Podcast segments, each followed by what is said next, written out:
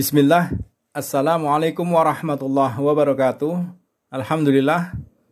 Berjumpa kembali dengan podcast Bikin Pabrik ID bersama saya Abah Fajar dari Lembaga Pelatihan Kerja LPK Janaha di Kabupaten Sleman.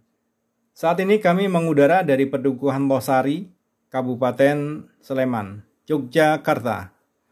Apa kabar para sahabatku, eh, para pelaku usaha, produksi di mana pun Anda berada? Apa kabar semuanya?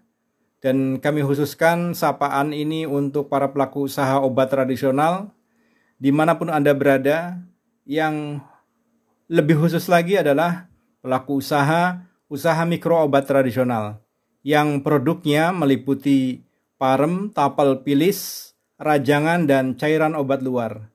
Apa kabar semuanya? Semoga Allah senantiasa memberikan perlindungan kepada Anda sekalian dan Anda tetap semangat dalam merintis dan memajukan usaha dari sisi aspek legalitas dan kehalalan eh, bahan baku dan prosesnya. Kami berharap demikian. Semoga Anda dapat mencapai prestasi dan level yang membanggakan. Pada pertemuan kali ini, kita akan coba mengulas sedikit sebuah pertanyaan yang ditulis oleh Bapak atau Ibu E. Lesria Pakpahan. Ya, sepertinya beliau berasal dari eh, sekitar Danau Toba, ya, Medan. Nah, semoga nanti pertanyaan yang beliau tanggapi eh, dapat eh, bermanfaat juga untuk Anda sekalian. Ya. Baiklah, pertanyaan yang beliau sampaikan ini kami peroleh dari website kami bikin pabrik ID ya. Beliau sempat menuliskan pertanyaan ini pada tanggal 1 April ya. Pukul 14.20 waktu Indonesia bagian Barat tahun 2022 ya. Sekitar satu setengah bulan yang lalu. Untuk itu kami memohon permohonan maaf ya. Kami menyampaikan permohonan maaf atas keterlambatan kami dalam respon pertanyaan Anda. Langsung saja menanggapi pertanyaan Anda terkait dengan produk minyak herbal ya, sebagaimana yang Anda tulis dalam pertanyaan. Yang pertama, saya memproduksi minyak herbal leluhur. Apakah jenis pengawet minyak herbal yang diizinkan? Ya. Secara umum kami juga memiliki pertanyaan minyak herbal apakah yang Bapak Ibu produksi? Kenapa membutuhkan pengawet? Apakah pada masa simpan tertentu mengalami perubahan, misalnya perubahan bentuk, bau, rasa, ya, warna, atau kualitas? Nah ini mohon untuk e, diperjelas. Kemudian terkait dengan pengawet, ya, pengawet yang digunakan di obat tradisional dapat merujuk ke pengawet eh, standar pengawet pada pangan olahan. Ya. Nah, kemudian eh, dapat kami sampaikan juga jika Bapak Ibu menggunakan minyak kelapa eh, dari beberapa penelitian atau riset yang sempat kami baca, ternyata minyak kelapa itu sendiri bisa atau berpotensi menjadi eh, bahan pengawet. Artinya ketika kita menggunakan minyak kelapa itu sebagai basis dari minyak gosok, insya Allah nanti dari situ kita bisa uh, mendapatkan uh, produk yang relatif lebih lama umurnya atau masa simpannya. Dan uh, terkait dengan masa simpan, Bapak Ibu ya pelaku usaha obat tradisional khususnya yang masih rintisan Bapak Ibu dapat melakukan uji coba atau pengamatan langsung ya secara organoleptis, secara fisik ya dengan melihat uh, warna ya, bentuk, konsistensinya, rasa, kemudian baunya ya. Misalnya menggunakan jeruk nipis maka baunya bau jeruk nipis atau semisalnya ya. Nah, itu Bapak Ibu lakukan dan uh, tidak hanya sebulan dua bulan ya. Mungkin di situ jika diharapkan masa simpannya hingga satu tahun atau dua tahun, maka disiapkanlah uh, produk yang sudah terkemas ya, sudah dalam produk sampel yang sudah dikemas. Nah, kemudian pada setiap waktunya atau setiap bulannya itu diuji. Oh Pak, bagaimana kalau misalnya setiap minggu ya silahkan. Jika setiap minggu mungkin penasaran pengen mengetahui baunya sama apa tidak dengan yang awal ketika diproduksi. Dan tentunya ini mengacu kepada persyaratan keamanan dan mutu obat tradisional ya. Silahkan melihat peraturannya nanti bisa berkonsultasi dengan e, balai besar atau balai atau lokapom setempat ya yang terdekat dari usaha Anda.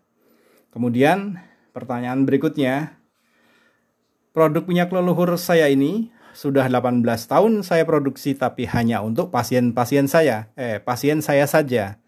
Lalu sudah lebih dari enam bulan ini saya produksi dan dijual door to door, maksudnya dari pintu ke pintu ya. E, masih sederhana penjualannya. Selanjutnya saya sudah ke Depkes Kabupaten dan BPOM dan saat ini saya sedang memenuhi syarat Dinkes dan BPOM yaitu bangunan kantor, gudang, tempat produksi karena kurang modal jadi lambat bangunan uh, jadi lambat bangunannya rampung. Nah, kemudian pertanyaannya kalau bangunan tersebut sudah rampung, berapa lama keluar izin edarnya? Ya. Bagus sekali kalau minyak herbalnya itu sudah bisa bermanfaat untuk ma masyarakat luas. Itu luar biasa. Kami apresiasi dan uh, kami acungkan dua jempol untuk Bapak atau Ibu E. Lastria Pakpahan. Nah, kemudian terkait usaha mikro kecil ya, minyak urut atau kalau dalam peraturan itu kita sebut ya di, disebut sebagai cairan obat luar atau COL mestinya eh, mendapatkan kemudahan dalam perizinannya. Artinya begini. Yang pertama cukup fokus ke persiapan sarana produksi yang sarananya itu bisa memilih usaha mikro obat tradisional, bisa nanti e, berupa e, izinnya itu perseorangan ya di OSS RBA, kemudian bisa juga CV untuk PT tidak bisa. Kemudian yang berikutnya penuhi standar mutu obat tradisional yang secara bertahap untuk umot. Ini bisa diketahui langsung jika Anda konsultasi ke balai besar, balai atau lokapom setempat ya. Nanti di situ minta petunjuk ya. Bagaimana nih? Yang jelas kalau untuk umot eh, sertifikasi CPOTB bertahapnya itu hanya higiene dan sanitasi ya. Nah, kemudian Anda juga harus e, mengalokasikan dana untuk membayar atau memberi ya imbal balik ya kepada penanggung jawab minimalnya D3 farmasi atau D3 jamu ya. Yang ada D3 jamu itu dari Poltekkes Surakarta ya, itu bisa diakses.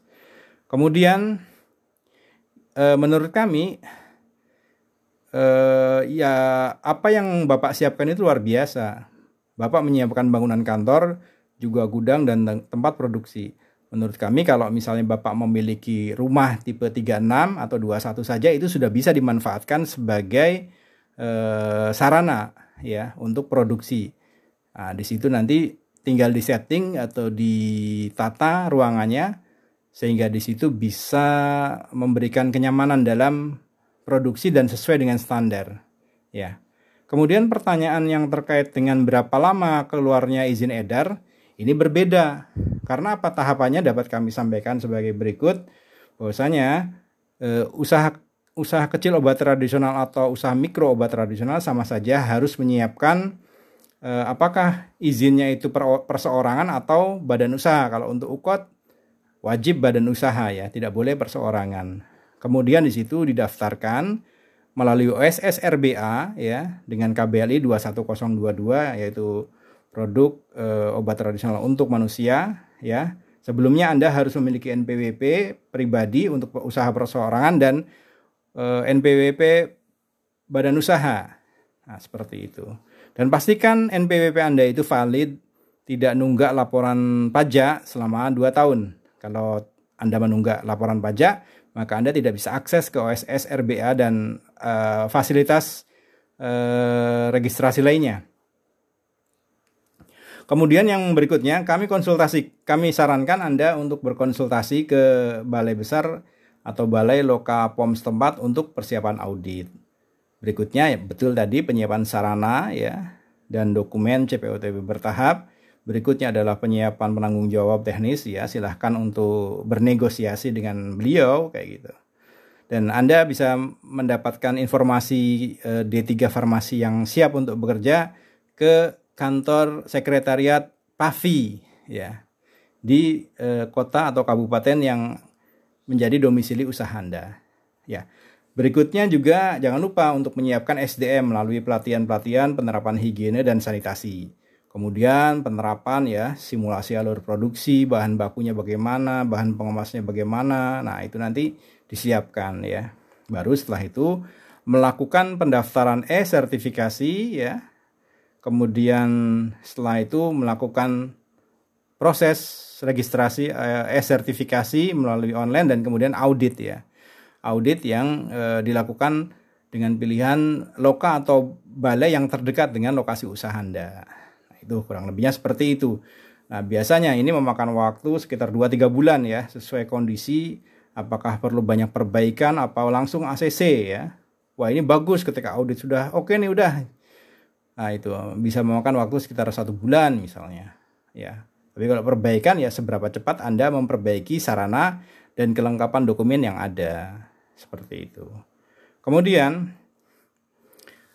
pertanyaan berikutnya keluar izin edarnya kapan? Nah, setelah dari proses e-sertifikasi Anda melanjutkan untuk mendaftarkan eh, produk ke melalui Asrot ya uh, aplikasi pendaftaran atau registrasi obat tradisional ya secara online di situ sama dengan e-sertifikasi Anda harus mendaftarkan akun dulu ya. Kemudian salah satu syaratnya adalah ya yaitu NIB ya, kemudian NPWP juga harus sesuai. Kemudian yang berikutnya maaf eh, adalah rekomendasi yang dari balai atau loka ya hasil audit yang sudah dilakukan ya yang sudah di situ berupa rekomendasi bahwasanya Anda telah selesai e, menyelesaikan sertifikasi CPUTB bertahap. Nah itu. Baru setelah itu registrasi, daftar akun ya kira-kira dua minggu atau satu bulan ya. ya. Saya, saya kira cepat saja sih sekitar ya sekitar dua minggu 14 hari ya maksimal itu. Nah, kemudian Anda bisa melanjutkan untuk registrasi ketika pengajuan ya praregistrasi antara 14 hari sampai satu bulan mungkin karena kita mempertimbangkan banyaknya pendaftar ya di Badan POM. Kemudian berikutnya antara dua atau tiga bulan atau lebih ya untuk pendaftaran eh, proses di ini apa namanya eh, registrasinya ya. Kalau tadi pra registrasi, kemudian ada tahapan berikutnya registrasi. Nah kemudian terkait dengan waktunya ya kurang lebih antara Eh, ketika dari mulai masa penyiapan sarana antara 5 sampai 7 bulan katakanlah atau lebih sesuai dengan kondisi yang ada. Seberapa cepat ketika Anda mendapatkan eh, tanggapan untuk perbaikan, nah di situlah mungkin prosesnya bisa lama. Ada yang di situ proses registrasi hanya memakan waktu tiga bulan saja, ya dua atau tiga bulan selesai karena ya itulah cepatlah prosesnya kayak gitu. Kemudian pertanyaan Anda berikutnya adalah Apakah saat Dinkes dan BPOM datang survei bangunan, apakah ada biaya yang harus saya bayar? Menurut saya tidak ada. Karena saat ini baik eh, Kementerian Kesehatan maupun Badan POM menerapkan zona integritas yang di situ melarang para pegawainya atau petugasnya itu menerima eh, sejumlah uang atau dalam bentuk barang ya. Nah, seperti itu. Saya kira seperti itu eh, mereka profesional saat ini dan mereka komitmen untuk menerapkan zona integritas uh, anti korupsi ya seperti itu uh, semoga di daerah anda pun demikian ya karena di daerah kami ya di Yogyakarta maupun di uh, loka di Jawa Timur maupun Jawa Tengah ini sudah berlaku ya ya kemudian yang terkait dengan apakah saya harus memiliki pendamping D3 farmasi atau dan berapa kisaran gajinya. Nah, untuk yang ini ya. Pertama tadi saya sudah sampaikan bahwasanya tidak mesti D3 farmasi, bisa juga D3 jamu. Dan itu merupakan syarat. Artinya kalau syarat itu pertanyaannya haruskah itu keliru apa ya berarti kan sudah jelas ya jadi nggak perlu ditanyakan lagi maksud saya gitu ya Jadi kehadiran dari penanggung jawab teknis D3 Farmasi atau D3 Jamu ya untuk usaha mikro obat tradisional itu penting dan wajib. Jika tidak memiliki eh, pendamping atau penanggung jawab maka mungkin akan berurusan dengan hukum. Nah, seperti itu. Nah, kemudian eh, tadi bisa apa namanya? Eh, ditanyakan juga nih, kisaran gajinya berapa kayak gitu nah itu disesuaikan saja dengan kesepakatan. Ada yang satu kali UMR, ada yang satu setengah kali UMR. Untuk pelaku usaha yang baru merintis mungkin bisa koordinasi atau ya deal-deal anu lah dengan yang bersangkutan ya supaya bagaimana nanti eh, kesepakatannya itu saling menguntungkan ya, saling nyaman di situ. Karena apa? Eh, pendamping atau eh, penanggung jawab D3 farmasi atau D3 jamu ini tidak hanya nama saja, mereka juga dituntut untuk e, menjadi pendamping ya, bekerja secara full time di perusahaan Bapak Ibu. Nah, seperti itu. Sehingga nanti kaitannya dengan pembinaan karyawan, kemudian di situ pertanggungjawaban e, dari produk yang mutu produk yang dihasilkan ya. Kemudian di situ pemantauan e, efek samping dan lain sebagainya itu menjadi tugas kefarmasian dari kawan-kawan kita di D3 Farmasi atau D3 Jamu. Sehingga penting Bapak Ibu memahami bahwasanya tidak hanya Bapak Ibu membayar saja, tapi kehadiran mereka sangat eh, penting sekali dalam kegiatan usaha sehari-hari. Ya, nanti bisa dikoordinasikan dengan beliau-beliau. Yang jelas ketika ada audit, ketika ada pembinaan atau semisalnya, D3 Farmasi di situ dapat mendampingi Anda sebagai pelaku usaha ya, sebagai owner. Nah, seperti itu. Saya kira mungkin seperti itu jawabannya. Eh, semoga tanggapan kami ini dapat membantu usaha dan pertanyaan Anda terutama ya.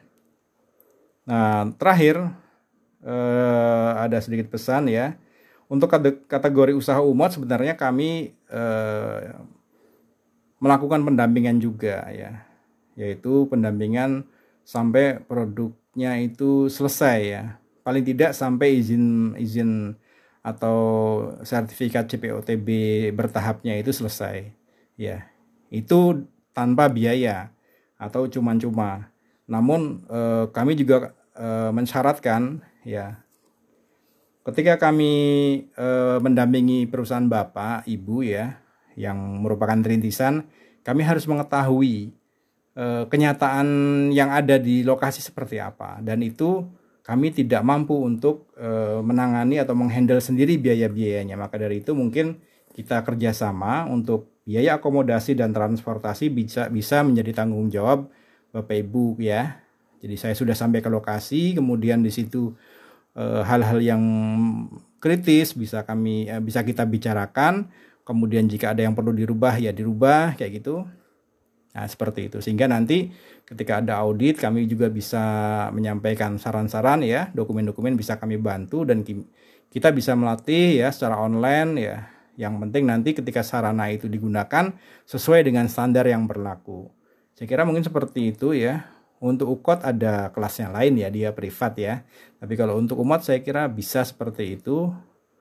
Eh, dan kami harapkan nanti di seluruh Indonesia ini untuk umat-umat yang berasal uh, atau sediaannya itu bahan bakunya uh, atau sediaannya itu minyak gosok ya atau rajangan tapal pilih parem itu bisa langsung bergabung ke program kami ya untuk lebih jelasnya nanti dapat menghubungi kami di 0811 259 227 kami ulangi 0811 259 227 ya kami berharap usaha minyak gosok Anda Bapak Ibu eh, Lestria Pakpahan dapat eh, segera bisa legal dan maju ya serta membanggakan eh, daerah asal Anda ya sebagai minyak gosok eh, andalan dari kota kabupaten domisili usaha Anda. Terima kasih mungkin itu yang dapat kami sampaikan ya. Eh, semoga memberikan manfaat ya secara luas dan kami mohon maaf jika terdapat kekeliruan yang ada dapat kami dapat uh, menghubungi kami ya untuk klarifikasi atau pertanyaan lebih lanjut.